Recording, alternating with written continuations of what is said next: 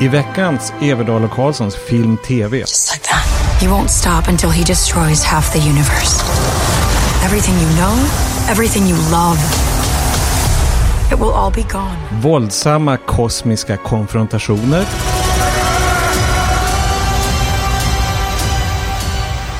I Avengers Infinity War. Yrkesmördare och åter yrkesmördare i Barry. These people I take out, they're bad people. Och Killing Eve. She's been operating for two years across 10 countries. She's highly skilled, as yet untraceable. Plus deprimerade tvillingar, en spansk stöt och jakten på Nordvästpassagen.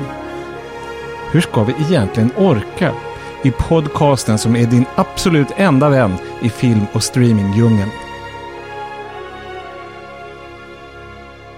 Hej och välkomna igen till ett köksbord nära Odenplan.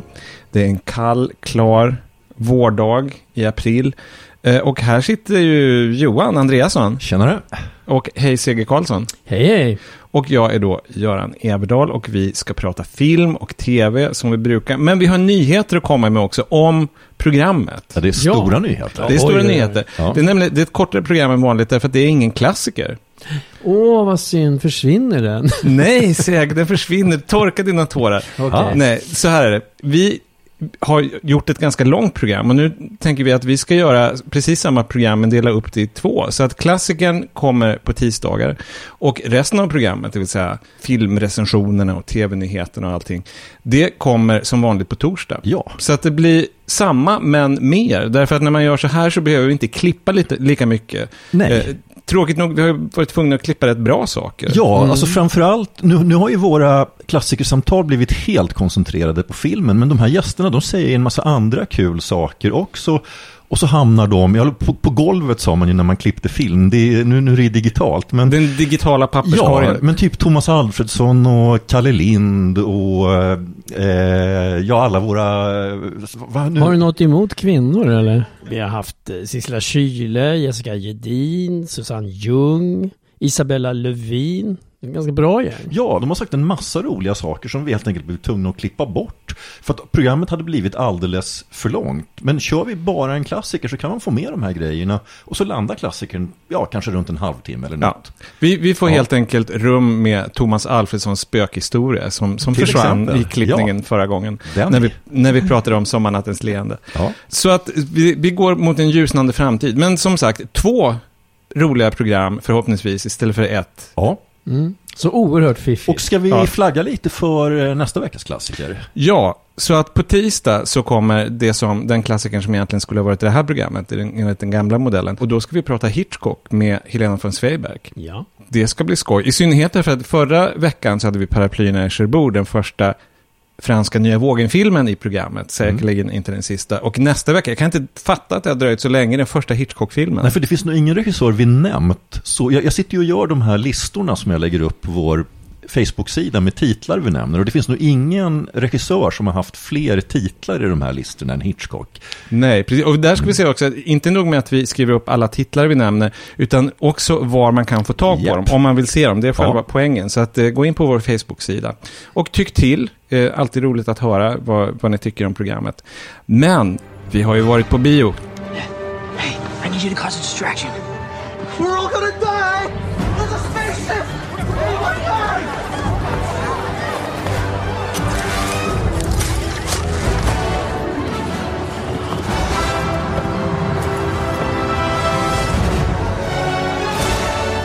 Och där hörde vi en scen från veckans megarulle Avengers Infinity War, det senaste Marvel-filmen, där alla, eller nästan alla Marvel-superhjältar är med. Och de slåss som 17, kan ni tänka er. Och det vi hörde där, det var Spiderman, eller Peter Parker, som tog sig ur sin skolbuss för att hjälpa Doctor Strange mot elaka trollkarlar som håller på att demolera West Village på Manhattan.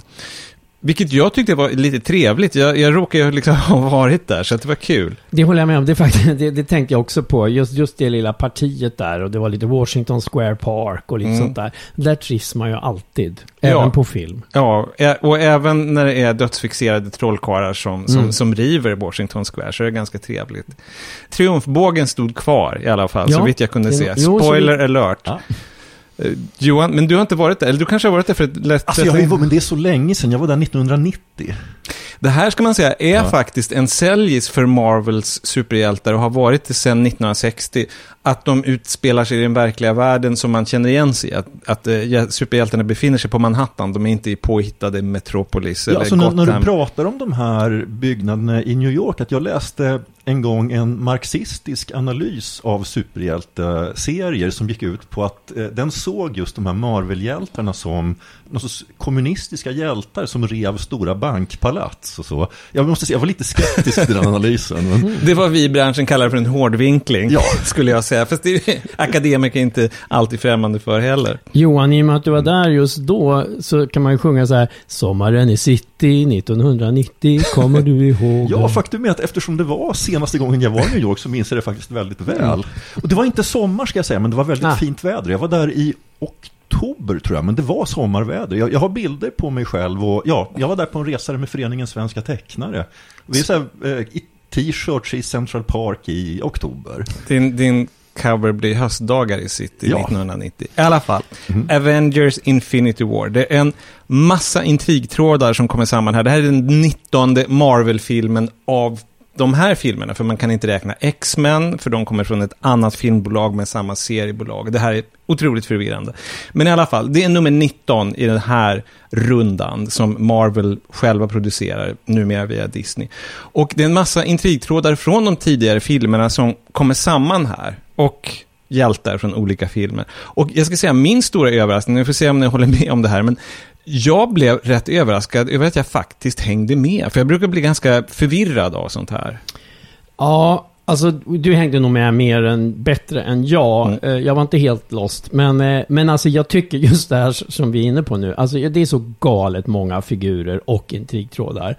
Alltså, Och alla de spandexklädda. Och, ja, och det, men det har jag ju problem med även i X-Men-filmerna. Tycker jag att det är alltid så himla många och det blir liksom så här, men vänta ta nu, vem är Jag tycker att de, men där tycker jag att de är mer förvirrade. För Mm. X-Men, Ja. där, där har jag bara gett upp. Det är så många Men alltså jag, jag tycker ju ändå här, även de här Marvel-filmerna, så föredrar jag ju de Marvel-filmerna som har en huvudfigur, vilket ju Mm. inte innebär att det bara är den. Jag menar, Captain America-filmerna och sådär, då är det ju Mm. ändå många i De gänget har alltid med. gäststjärnor. Ja, men det här att man liksom bara drar ihop hela gäng, alltså jag, det...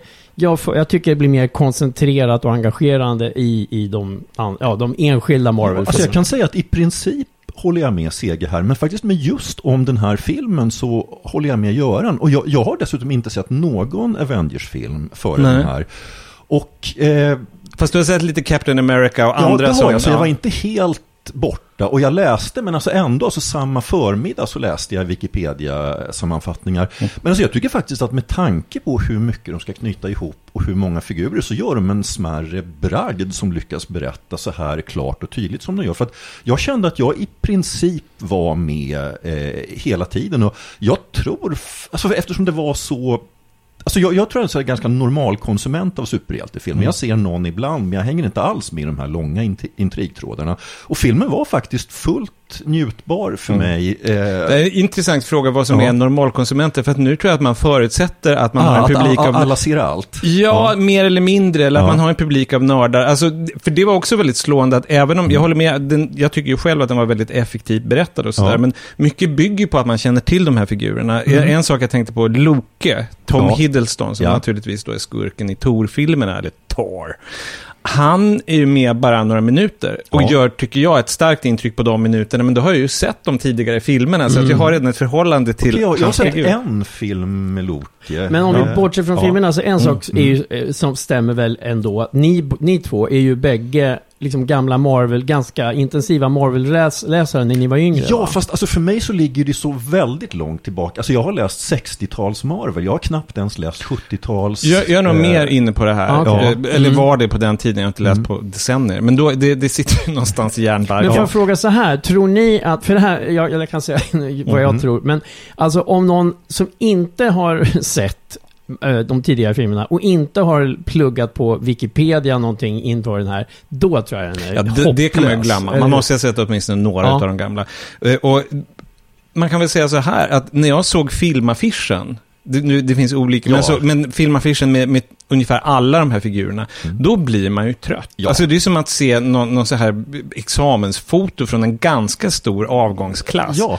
Hur ska alla de här människorna få någonting att göra? Och där tycker jag att de här regissörerna, bröderna Russo, Joe och Anthony Russo, de har gjort ett väldigt bra jobb med att man ändå de här olika linjerna, det utspelas på olika planeter, olika kontinenter, rymdskepp, fan och hans mormor. Och så En- lite flashbacks också. och lite flashbacks på det. Ja.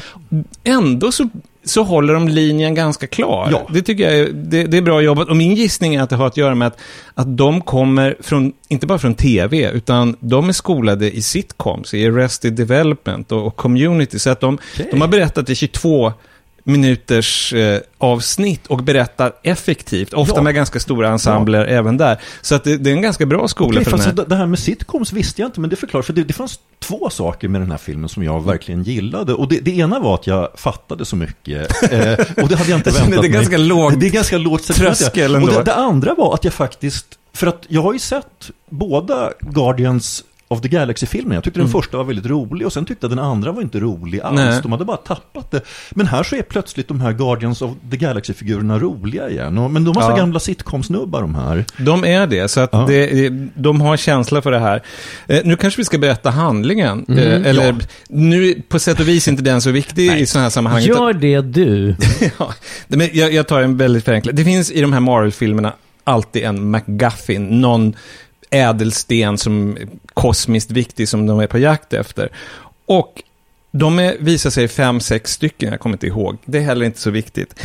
Men här plockar de ihop alla de här ädelstenarna från de tidigare filmerna och sätter dem i någon slags kosmisk stridshandske som man kan krossa universum med. Ja, och den här skurken, han har Ja. väl ett specifikt mål också, att han vill utplåna, vad är det, halva befolkningen. halva universum. Han heter, det är Josh Brolin som spelar Thanos. Det är Mm. han som samlar ihop de här ädelstenarna och har handsken.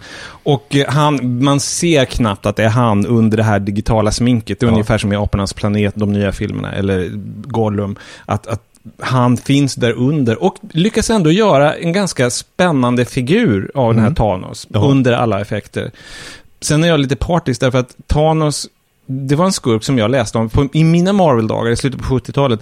Då fanns det en tecknare och författare som hette Jim Starlin och det var han som uppfann den här skurken. Och han var, även för att vara i tecknade serier, det var så obskyrt. Alltså det var i tidningar som publicerades rätt sällan. Den här historien började Captain Marvel, sen fortsatte den i Strange Tales när den lades ner, sen lades Strange Ja. Tales ner. Så att det var jätteobskyrt. Och nu så är han huvudperson i ungefär den största filmen någonsin. Det är liksom far Ja, out. tillsammans med Rocket Raccoon som väl förekom i hur många serier? Ja, nej, men det, han var ju också oerhört obskyr. Det, det är en stor skillnad mellan det här film-Marvel och serie-Marvel, att de som har blivit storstjärnor i filmerna är ofta ganska så här lite udda typer från Ja. serierna. Och det, det är en rolig grej tycker jag som gammalt seriefan. Ja. Och en, en annan rolig grej just som riktigt gammal serieläsare, det är ju så här, i- sitter man och läser eftertexterna så plötsligt så ser man på duken ganska stort, sådär, idag tror jag helt bortglömda serietecknare som typ Don Heck till exempel. Ja. Åtminstone jag, det är en sån här gammal 60-talstecknare, han, där de tecknar Avengers på, aldrig någon fanfavorit. Nej, men- ganska men här- bespottad faktiskt får Ja, man säga. en hederlig hantverkare, Ja. död sedan länge, men ändå, jag hoppas han har några efterlevande som får alla de Som här får en pengarna. slant. Ja, och även serieförfattare som Steve Englehart och Bill Mantlo. Bill Mantlo som jag inte tror har det för fett. Så det Nej, han är inte- väl svårt sjuk till och med tror jag. Jag tror han var med om en trafikolycka, Ja. så att det, där blir man också glad att han får lite erkännande. Men Seger, du sitter tyst här, för du är inte nörd i det här Nej. sammanhanget. Nej, äh, aldrig. Jo då, nej det är jag i väldigt många sammanhang. Inte Mm. så mycket just i det här. Men jag, alltså jag har ju, jag, ju, jag hör ju redan vartåt det lutar mer. Och själv tycker jag så här, som vanligt med eh, de här spektakelfilmerna numera. Jag tycker liksom att actionscenerna är enormt utdragna och röriga och repetitiva. Jag tycker Mm. liksom att samma grepp används gång på gång i actionscenerna. Och det är inte så specifikt för just den här filmen, men den är för mig en typexempel på en sån här modern spektakelfilm. Ja. Där jag liksom tappar tålamodet Ja. under fighterna. Mm. Ja, men så, så är det ju även i de här som man tycker är riktigt bra. Alltså, vi, vi gillade ju alla Black Panther, men även där var ju de här slutstridsgrejerna. Mm, ja, Eh, där absolut. hade man kunnat snabbspola om det varit på VHS-tiden. De verkar vara svåra att variera, men det är Ja. också ett arv från serietidningarna, de här fight-scenerna. Marvels styrka har alltid varit det sånt där som jag hävdar gång på gång, är ju såpopera-aspekten på det hela. Hur ska det gå? Alltså det är ju en såpopera Ja. men med fight-scener. Ja. Och precis det, såpopera-aspekten, är det som är lite svårt att överföra till film, för det kommer inte ett avsnitt nästa vecka. Det kommer ett avsnitt, i det här fallet nästa år, Ja. vilket ändå är ovanligt Mm. snart. Eh, och det är en annan sak, att det här är ju då inte en fullständig historia. Den slutar precis mitt i. Ja, Mm. sannerligen. Och, Ja. men, men sånt är man ju beredd, alltså man får ju bedöma, det här är ju en del i ett franchise och Mm. man, man vet ju, hade det varit en vanlig film som slutade så här, då hade man ju blivit förbannad. Men när, Mm. nu, nu när man går in till en sån här film så vet man ju att de, så att säga, måste bygga för nästa avsnitt. Och man är lite van vid det från, från Sagan om ringen-åren. Ja. Ytterligare en Mm. segerfavorit. Ja. Snark.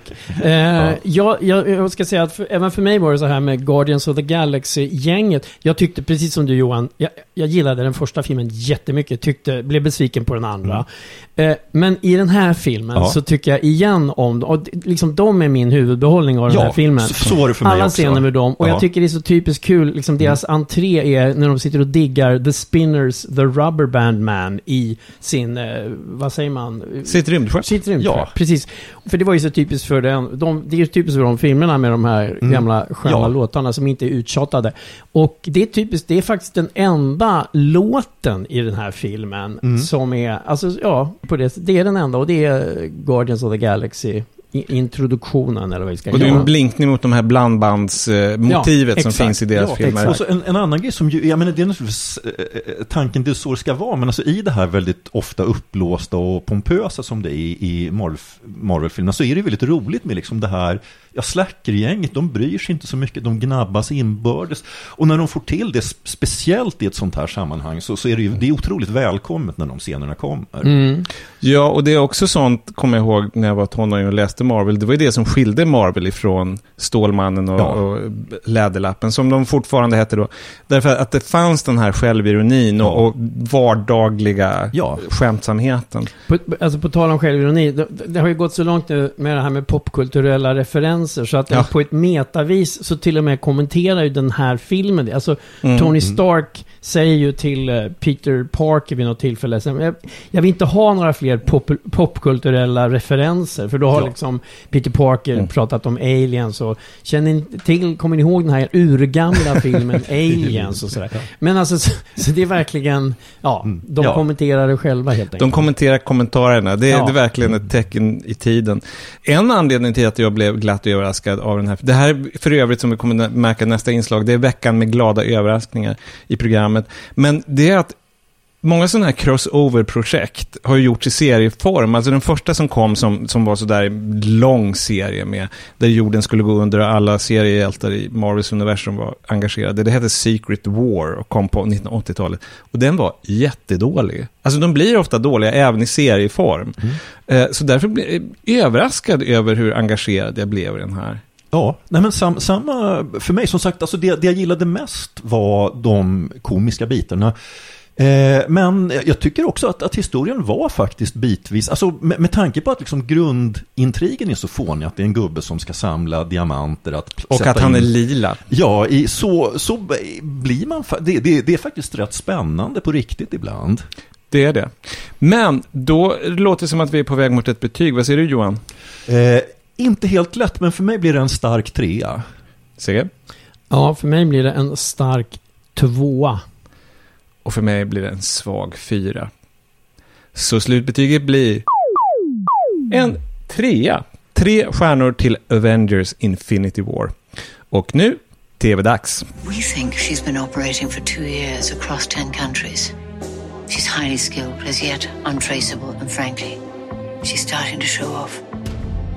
These people I take out, they're bad people. The money's good. It's a job.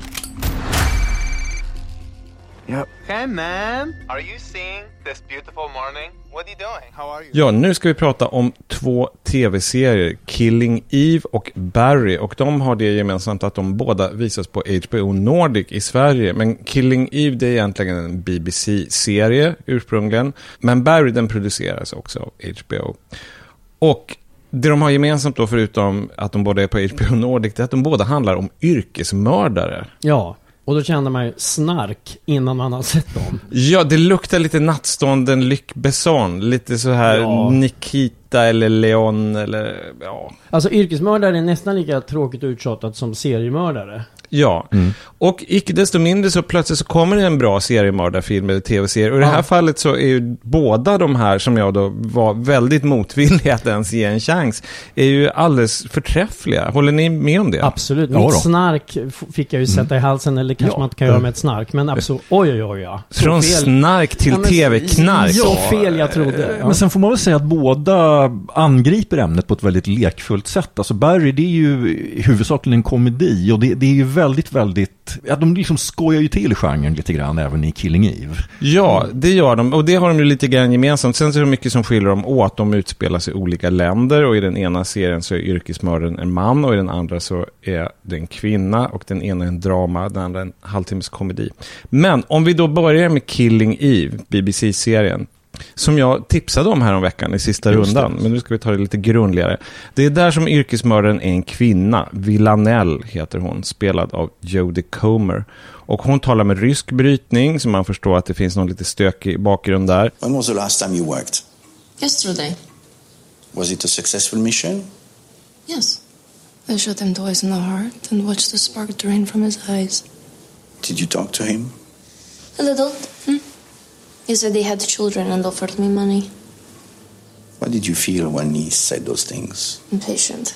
Hon är väldigt glamorös. Hon är nästan lite James Bond-aktig. Hon bor i Paris, men hon kuskar runt i Europa. Hon utför attentat i, i ganska påkostade miljöer i Ja, hon Toscana. älskar eh, lyx överhuvudtaget. Alltså eh, kläder, eh, alltså all, all sorts eh, lyxprylar. Där, är hon- där, där är hon ju väldigt lik James Bond just. Att, Ja, det är ett överkast som spelar en ganska Ja, stor roll. stämmer. i- Hon är enormt intresserad. Vem är designern? Och denna Villanelle, yrkesmördaren, hon uppmärksammas av Eve, titelns Eve som spelas av Sandra Oh, som man känner igen från Sideways, till exempel filmen Sideways. Och tv-serien Grey's Anatomy. Och Eve, hon jobbar för MI6 i London. Och de första avsnitten handlar egentligen mest om henne, Eves liv på jobbet och hemma med sin, hennes polska man. Och eh, hon är en slags yrkesmördarnörd, kan man säga. I want to meet that witness. If I'm right, then it- not your job. Get her secure and get her some clothes. Please don't make this a thing. I'm feeling very fragile. I'm telling you, it's a woman. Hon är fascinerad av den här Villanelle som hon aldrig har träffat men som hon förstår och det har väl också att göra med att det är väldigt ovanligt tydligen med kvinnliga yrkesmördare. Och hon har på något sätt kommit på sett ett mönster här att det här måste vara en kvinna och, och håller väl mer eller mindre på fritiden på och eh, luskar i det här. Ja, hon är nästan ett fan. Ja. Kan man säga. Och det, det, det finns ju någonting komiskt med det. Att, Ja, nu när du säger komiskt måste jag fråga en sak. Jag liksom snappade upp hur ni bägge sa i början. Vi ska, nu, jag ska inte liksom krångla till det och prata om Barry, men ni sa, liksom, det lät ungefär som att du Johan tyckte, ja men den var ju mer komediserie och att det här är mer, men tycker ni att det här är dramaserie? Nej, jag, jag ser mycket komedi i den här också. Ja, jag, tycker måste... att, jag tycker den har komiska inslag, men den är absolut en dramaserie, ja. Ah, jag skulle nog Eller säga... agentserie, eller vad Ja, man ska säga. agentserie, men jag Ja, tycker nog, jag skulle nog nästan kunna säga dramakomedi om bägge de här. Men ja, ja, okej. Ja. Sen ingår det ju på något sätt i agent, alltså ah, det, det är ju en sån, alltså på ett bra sätt oseriös eh, genre, att det ingår ju att det ska vara kul i agentfilmer. Jo, det gör det. Och, och den leker ju väldigt mycket med formen. Jag tänkte på det att, att en sak som gjorde att jag steg, stegrade mig lite, lite grann inför att det var tv-serier om yrkesmördare, att det, det finns något så tröttsamt med det här ultravåldet som Mm. förekommer i tv-serier. Och båda, det är ju lite våld i båda. Ja, det får man ju säga. Mm. Men samtidigt så finns det någonting med ton... de- Dels har man själv, tror jag, blivit ganska hårdhudad, så att vi tål mycket mer. Eller jag tål, om jag talar för mig själv, mycket Ja. mer än vad jag gjorde för tio år sedan. Men sen så finns det någonting med själva tonen som är så lätt i. Mm. i Killing Eve. Framför allt är det väldigt roligt med den här Eves jobb i London och hennes, hennes hemska chef och hennes nya chef som är en kvinna som spelas av Fiona Shaw. På något sätt så är det lika dramatiskt som, som mör, mördandet. Ja. Alltså det, Fiona Shaw är ju underbar som den här stencoola liksom, MI6-personen med, med väldigt mycket pondus.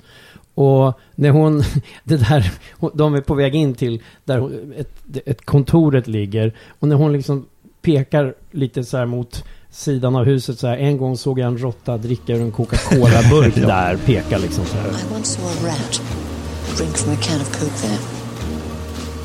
Both hands. Extraordinary. Den höll burken med båda tassarna. Det var mycket märkligt.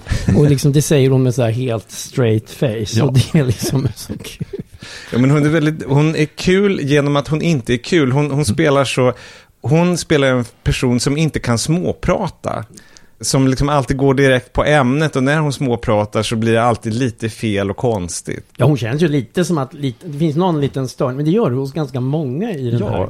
men en kul sak med den här är att den bygger då på romaner eller noveller. Ja, så kortromaner eller noveller. Jag, jag lyssnade faktiskt på eh, två stycken som, som ljudböcker. De här böckerna har kommit till på ett lite lustigt sätt. Alltså det, det är så lite nytt fenomen inom bokbranschen. Att man inte alltid gör en pappersbok direkt. Och de här böckerna är skrivna eh, ursprungligen för Kindle, alltså för den här, Mm. det är väl Amazons eh, e-boks, Läsplatta. e-boksläsare. Så speciellt den första boken är väldigt kort, den är ungefär en timme lång och den, den andra som jag lyssnade på är ungefär två timmar lång. Och jag kan verkligen rekommendera om man blir road av den här serien att lyssna på den första därför att den innehåller inga spoilers eh, alls men man får bakgrunden till den här eh, Villanelle-figuren. Ja. Och de är, ska jag säga, också väldigt, väldigt underhållande även böckerna. Ja, i alla fall. Den här Villanelle, hon spelas då av Jodie Comer. Hon är en väldigt speciell figur. Hon, hon är ju då, som sagt, yrkesmördare, men hon är också, och, och sociopat, och det ingår lite grann att hon är konstig. Men hon är också nästan som ett barn, alltså hon är väldigt lekfull. Mm. I sitt sätt. Och hon behandlas lite grann som ett barn av sin... Hon har en handler då som spelas av, av Kim Bodnia, dansken Mm. från Ja, Bron. Ja, och Pusher inte Ja, minst. och Franke. Ja. För Franke. evigt Franke. Jag kan tycka hittills i serien har inte han fått så väldigt mycket att göra med Nej. tanke på att han är en sån stark personlighet Ja. och kan verkligen Nej. spela ut. Ja. Alltså han, han är ju den vuxna i rummet bokstavligt talat med, medan Villanelle är bara skvatt galen. Ja. Det är hon å andra sidan väldigt bra på att vara tycker jag, Jude Comer. Eh, Så att det ska bli fascinerande att se hur det går här. Och showrunnern, huvudförfattaren och producenten heter Phoebe Waller-Bridge. Så att hon är då naturligtvis kvinna. Och så är det de här tre led, kvinnorna i ledande roller. Som, som är då Sandra Oh, Jodie Comer och Fiona Shaw. Och det är liksom inte helt vanligt. Alltså man kan ju säga att den klarar ju Bechdel-testet så Ja. det skriker om det. Ja, och alltså den här, just den här hon som skapar den, alltså Phoebe Waller-Bridge, hon verkar ju vara en sån multibegåvning. Hon är 32 år och hon, hon har ju då liksom, förutom det här, så hon är ju skådis också. Hon är Mm. inte med i den här så här, men, men Nej. hon är med till exempel i, hon spelar en droid i, säger man det, om de här som har såna här siffror, i nästa Star Wars-film, den här som kommer, Solo, A Star Wars Story. Ah, okej. Där spelar hon L337 som tydligen också är en väldigt multibegåvad, säger man droid om de här Ja, Droid. Droid, ja okej. Men i alla fall, hon, hon känns lite som någon sån här, så här lite brittisk Lena Dunham. För hon Ja. är liksom smart, feminist och jättebegåvad. Och har tydligen kan manipulera tiden för att hon hinner med alla de här Ja. grejerna parallellt. Hur bär hon sig åt? Men då kan vi ju ha en liten melodiradioövergång till Barry. Därför Mm. att där har vi också en multibegåvning, nämligen Bill Hader från Saturday Night Live. Som dels spelar huvudrollen, han är en av huvudförfattarna och han har också regisserat. Och Barry, han är alltså också yrkesmördare. Men det är lite annorlunda stämning och miljö. Man märker, han är mycket mer budgetalternativet anar man. Han, det, det finns inget tjusigt i hans verksamhet som det Nej. ändå gör lite grann i den här Villanelles. Han är veteran från kriget i Afghanistan och han var då prickskytte och det är den förmågan som han omsätter i det här yrkesmördarjobbet. Det är en vän till familjen, eller en vän till hans pappa, som ordnar de här kontrakten på olika gangsters som behöver knäppas. Men Barry, när serien börjar, han är deprimerad, han vill sluta och börjar inse att det inte är så lätt naturligtvis då, som det aldrig är, att, att frigöra sig från den här gangstervärlden. Och varför vill han sluta? Jo, han flyttar till Los Angeles och bestämmer sig nästan som en nyck, tolkar jag det som. Ja, det är väl ett misstag mer eller mindre att han hamnar på en, i en skådespelarskola. Ja, en improvisationsscen hamnar han. In that envelope is for my peace of mind. My peace of mind is worth that much, not one penny more, not one penny more. Och är inte speciellt bra, men... ja, inte, han är väl direkt usel får man säga som skådespelare. Ja, han är förfärlig, men han, han får den här drömmen att bli skådespelare. Så han går kurs med en massa andra wannabes. Och ingen tycks ha speciellt goda förutsättningar för skådespeleri. Men de tar sig hand om en dramalärare spelad av den fabulöse Henry Winkler. Alltså för oss är han för, för evigt känd som The Fonz i gänget och jag, men, men för en yngre generation så är han ju känd som den roliga gubben i, en av många roliga gubbar i och för sig, i Arrested Development och Parks and Recreation. Och han är helt perfekt. Ja. det, här, det här är hans bästa roll tror jag. Ja, han är så rolig. Eller ja, i och för sig, det är svårt att överträffa Fonzie, men det är en fantastisk roll. Väldigt olika roller, men han, han är så... Han är så 100% skådespelare hela tiden och för honom är allting en scen. I want you to create a life right here on this stage. I mean, we're not here studying some fucking TV commercial acting. That's not why you came to uh, LA, is it? You didn't move all the way across the country for that. This Ja, och så är han, så, han har så gigantiskt självförtroende och förstår ju inte själv vilken usel både dramalärare och skådis han är. Dessutom, Alltså, det, det, figuren. det är också någonting lite skumt med den här skolan, alltså nu, nu antar jag att det är ett skämt att, i och med att de är i Hollywood, men det förekommer nästan aldrig några scener från teaterpjäser, utan allt de spelar upp, det är hela tiden filmscener. Ja, just det, det är Eh, Så att man undrar, har han är- varit på teatern överhuvudtaget, eh, Henry Winkler? Ja, nej, det är sant. De är fullständigt en del av the industry i, Los Angeles och samtidigt 100% utanför, för Ja. de, de får inte in foten alls. Det är väldigt väl rollbesatt överhuvudtaget, de här gangsterrollerna är Mm. också väldigt roliga. Ja, så vad heter han, den här skallige som är så enormt rolig? You know, buddy, I have to be honest. I'm quite a bit angry. But I'm going to put that aside for now because rage is counterproductive, yes? And I know if the situation were reversed, I probably would have done the same thing you did. You did do what I did. You tried to kill me. Okay, well, now we're getting a little he said, she said. Anthony Carrigan som spelar NoHo Hank som är en tjetjensk gangster som är fantastiskt rolig. Och man får en känsla av att han skulle bli en betydligt bättre skådespelare än någon i den här improvisationsklassen. Ja, han, han, är, han är inte liksom den vassaste kniven i lådan. Det, det är han som beställer eh, kontraktmord via sms och sen skriver ops, radera. Men sen är ju alltså Bill Hader själv är ju så bra, det har jag för sig alltid tyckt. Men för det här är ju, det är ju faktiskt så att det här, den här, det finns ju mörka stråk och mycket Mm. vemod i den här. Det Ja, är det ju gör en det. oerhört deppig figur, den här Ja. Bill. Han är ju liksom jättevilsen. Och dessutom extremt tafatt i interaktion med andra människor. Det är ju som Mm. en, liksom en hinna mellan honom och verkligheten på något sätt. Samtidigt som han då ledigt kan avrätta Ja. skurkar och sånt där. Men han är ju verkligen en komplicerad figur och jag tycker Bill Hader fångar det där så att Ja. man, man känner, man liksom känner verkligen för honom. Och ty- ty- tydligen så har han tagit en, en del från sitt eget liv. Att det, ska, det ska tydligen vara så att han hade en enorm eh, scenskräck när han var med i Saturday Night Live. Mm. Så att hans utgångspunkt här var att han skulle hitta, han skulle göra något om en person som är väldigt bra på sitt jobb, men där jobbet är en plåga. Ja, nej, men det känner man. Och det är också det är ett sånt där bra knep att blanda in lite brottslighet ifall man har ett, ett vardagligt ämne. Det var ju så Sopranos kom till att, att David Chase ville egentligen göra ett, en, en dramaserie om en medelålders mans förhållande till sin mamma. Men sen så insåg han att det här kommer ingen, ingen att köpa piloten på. Så han, han, han gör det till en maffiaboss så blir det någonting som, som säljer. Och det var ju ja, Mm. helt, helt rätt tänkt. Men då när vi pratar om hur duktig han är på sitt jobb, Barry, då kommer vi in på någonting som jag hittade på nätet. Ett ord som jag aldrig har stött på, men som de här tv-serierna båda kan vara ett exempel på, nämligen kompetensporr. ja, Har ni hört talas om det? Nej. Nej. Men man förstår ju direkt vad det handlar om. Det är berättelser om, eller kanske till och med förhärligandet av duktiga yrkesmänniskor som ställs inför utmaningar som de bara klarar av med glans. Eh, Sherlock Holmes är den ursprungliga Ja, kompetensporren. kan, kan man säga att eh, Howard Hawks eh, hela karriär handlar om kompetensporr? Det kan man nu göra, verkligen göra. Han älskade ju yrkesmän som, som bara skötte jobbet utan problem. För det, både Villanelle och Barry, det de har gemensamt är ju att de är väldigt duktiga på sitt Ja. jobb och har väldigt svårt att relatera till världen utanför jobbet. Absolut.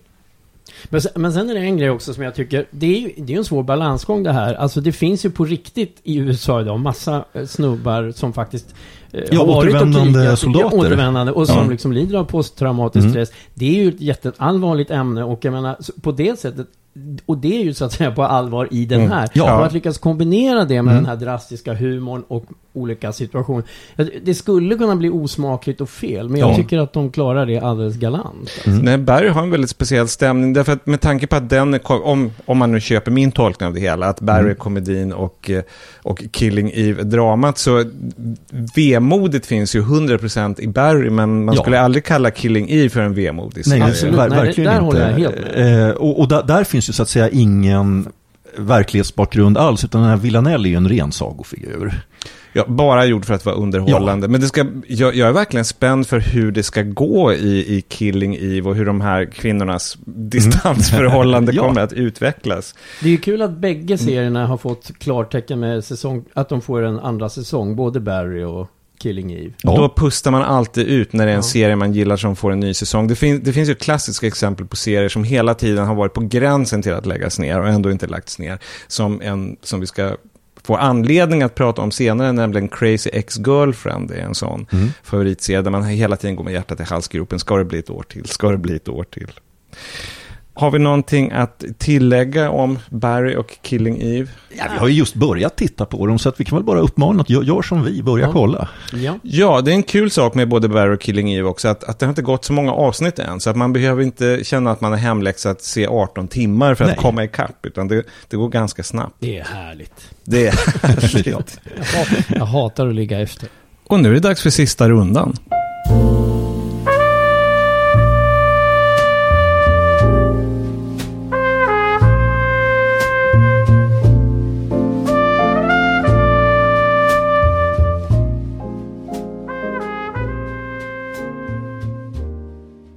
Och nu så börjar bartendern redan torka bardisken. Det är sista rundan redan med tips att strömma eller för den delen se på DVD kan man göra i vissa fall. Det har förekommit i programmet. Och den som kommer med första tipset är Johan. Ja, och jag har botaniserat lite på Netflix eh, utanför den engelsktalande världen. Det finns ju... Finns den? Jo, Ja, det, den, den finns. Eh, och då kollade jag helt enkelt, eh, jag tänkte alltså, vad, vad är populärast eh, som inte är på engelska? Och då hittade jag en spansk eh, miniserie på 15 avsnitt som heter La Casa de Papel. Eller på engelska på Netflix, eh, Money Heist. Man, men om man ska leta rätt på den, då ska man Då ska man gå på Money Heist. Okej. Jag tror man hittar den på den spanska titeln också, men eh, huvudsakligen eh, Money Heist. Och, Penningstöten. ja, penning. Och det, det är en lite tråkig titel. La Casa de Papel, det är mycket roligare därför att det är tydligen slang för det spanska myntverket.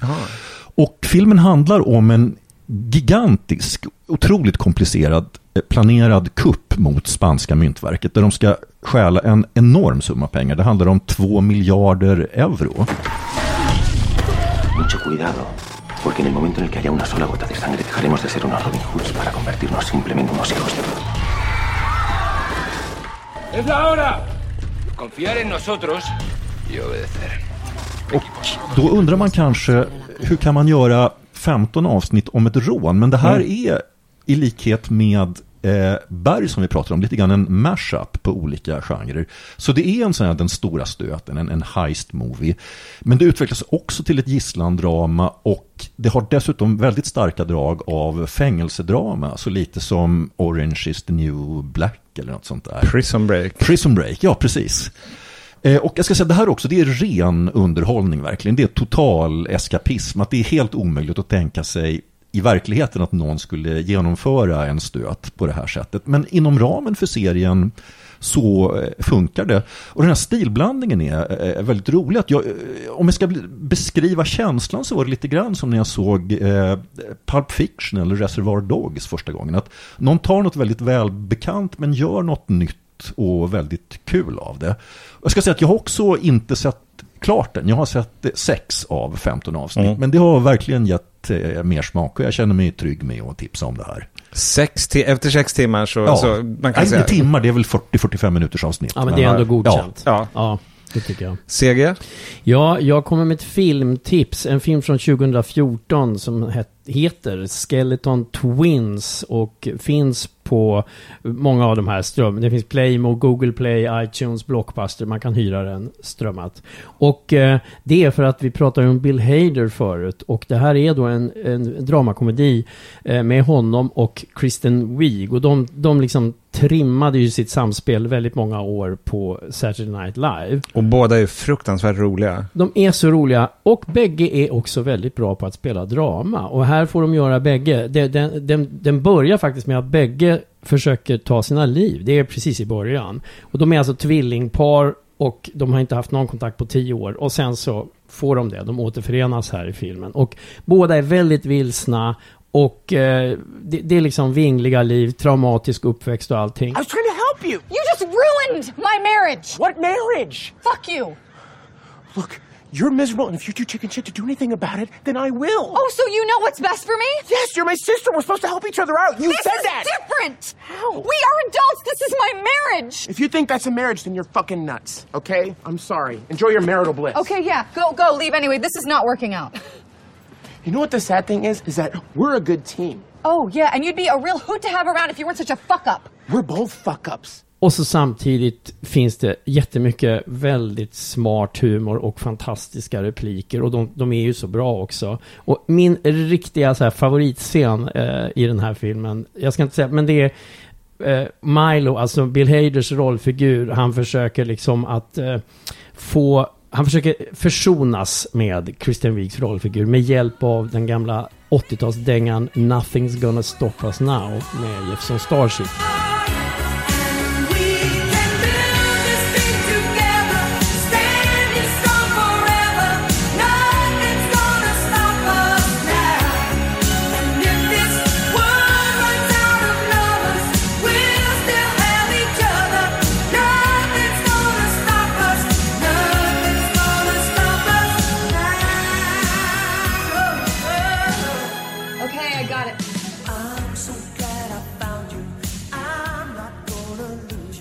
Det liksom bara...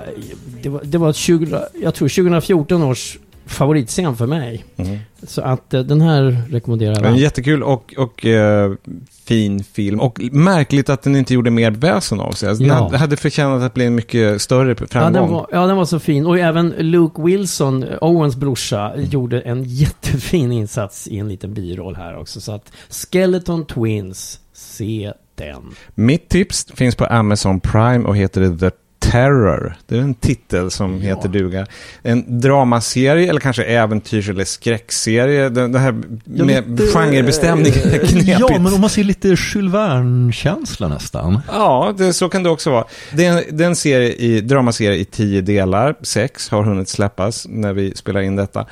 Och den utspelas i mitten av 1800-talet och handlar om en expedition som faktiskt genomfördes på riktigt. De här skeppen, Erebus och The Terror, de fanns faktiskt på riktigt. De skulle hitta Nordvästpassagen uppe i norra Kanada, men försvann spårlöst. Och serien bygger på en roman om vad som kan ha hänt, eller kan och kan. Det förekommer övernaturligheter och Eskimo-förbannelser uttalas. Och Det härjar ett möjligt monster.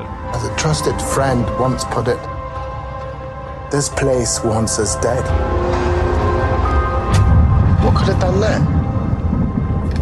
There must be a bear. A bear did that. We found only one set of prints. Large, 20 inches across. I do not believe it is an animal we battle. Not a man, not a bear. Come on.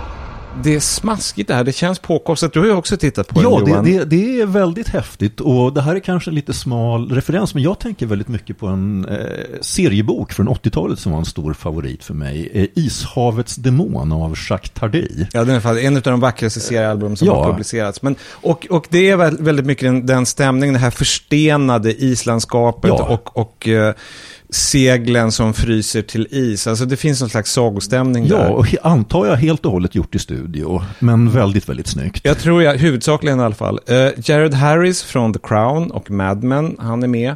Eh, det var han som var Elisabeths pappa i The Crown och den brittiska delägaren i Mad Men. Och så har vi Sharon Hines som är känd från typ allting. Alltså, hans agent måste vara den bästa i världen. Men Inte han, från Saltkråkan, men från väldigt Ja, mycket annat. Men har, har den en lika bra agent som den här holländske skådisen som är med i Game of Thrones och en massa andra serier? Ja, eh, ja, vad han nu heter, men han är också med precis Man ser alltid. honom överallt. Han är faktiskt inte med i The Terror. Men det är Sharon Hines som man då, till exempel Rome och Game of Thrones.